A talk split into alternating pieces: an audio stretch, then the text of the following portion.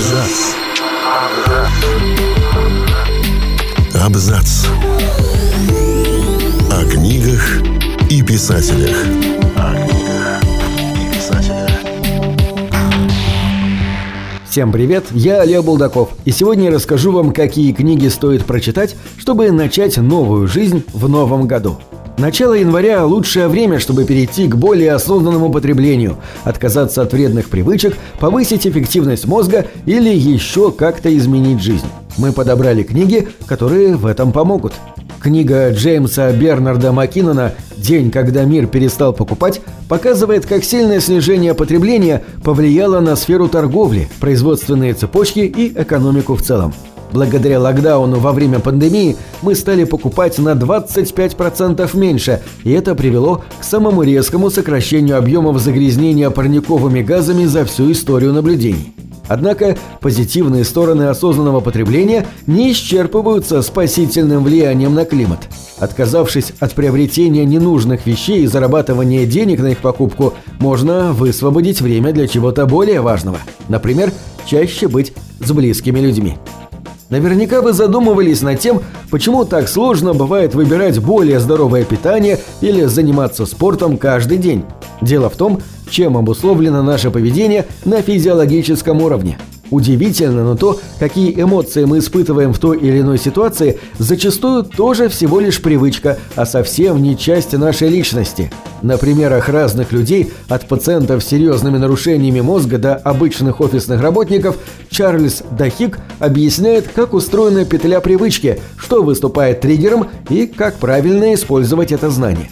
Вместо того, чтобы отказываться от фастфуда или сигарет, нужно заменить их каким-то более полезным действием.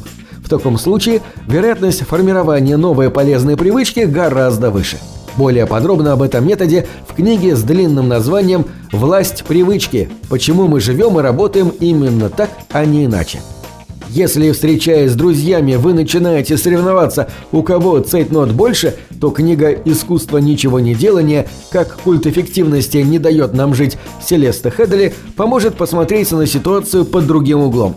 Во-первых, многие люди из стран золотого миллиарда подвержены иллюзии занятости. То есть нам кажется, что мы заняты сильнее, чем на самом деле – во-вторых, 8, а тем более 12-часовой рабочий день может оказаться менее продуктивным, чем 4 часа при условии отдохнувшего мозга.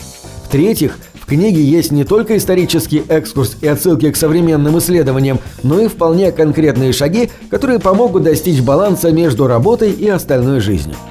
Бывший главный советник британского правительства по вопросам наркополитики Дэвид Натт спровоцировал в 2009 году большой скандал, заявив, что самый вредоносный наркотик Великобритании – это алкоголь.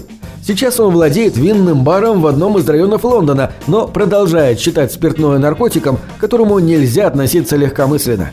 Над подчеркивает, что безопасного уровня потребления алкоголя не существует. Если бы спиртное как товар появилось сейчас, ему бы не удалось попасть на прилавки, поскольку алкоголь не отвечает современным требованиям к безопасности продуктов книге «Пить или не пить. Новая наука об алкоголе и вашем здоровье» Над делится результатами исследований и дает рекомендации, как сократить количество выпитого. Автор книги «Маятник сна» Владимир Ковальзон – сомнолог, и он рассказывает о потерянном рае. Оказывается, нам, как биологическому виду, свойственен длинный ночной сон и два коротких дневных. Сейчас подобным режимом могут похвастаться только малыши, но даже у них только один тихий час – а с началом школы заканчивается и он. Почему нам снятся кошмары? Зачем нужны быстрый и медленный сон? И самое главное, можно ли что-то сделать с бессонницей? Обо всем этом, а также о подлинной роли мелатонина и оптимальной продолжительности сна и рассказывается в книге «Маятник сна». Мы привыкли считать стресс отрицательным фактором. Даже автор Келли МакГоникал в своей первой книге-бестселлере «Сила воли» упоминает о нем только в негативном ключе – Однако последующие годы привели профессора Стэнфордского университета к другому пониманию стресса. Оказывается, реакция «бей или беги», которую упоминают в подавляющем большинстве научно-популярных книг о работе мозга, может работать и по-другому. А сам стресс – не однозначное зло, которого нужно избегать, а необходимое условие развития и роста. Как изменить свое восприятие стресса и справляться со сверхнагрузками без выгорания – Вопрос, волнующий многих жителей мегаполисов, и, похоже, МакГоникал удалось найти на него ответ в книге «Хороший стресс. Как способ стать сильнее и лучше».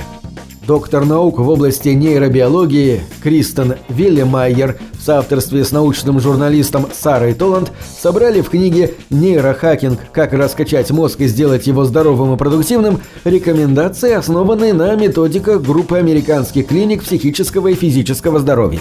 Озабоченные профилактикой и лечением болезней Паркинсона и Альцгеймера, специалисты в этих учреждениях изучают, как на работу мозга влияют разные факторы, от ударных видов спорта до употребления морепродуктов. Авторы обещают, что соблюдение приведенных в книге рекомендаций в области образа жизни и питания, а также регулярное выполнение специальных упражнений вернет вашему мозгу лучшую форму, и вы сможете учиться чему-то новому так же легко, как когда-то в юности. Популярность вегетарианства и веганства растет с каждым годом. Некоторые люди переходят на такую систему питания по соображениям здоровья. Растительная диета в значительной степени способствует предотвращению ожирения, сахарного диабета второго типа и сердечно-сосудистых заболеваний.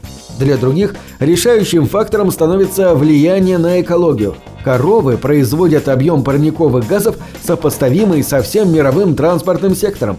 Не последнее место среди аргументов занимают и этические вопросы. Немецкий диетолог Клаус Лецман поднимает в книге «Веганство. Плюсы и минусы» практические стороны построения сбалансированного растительного рациона, дает рекомендации новичкам и рассказывает о возможных рисках и красных флагах веганства. На этом все. Читайте хорошие книги.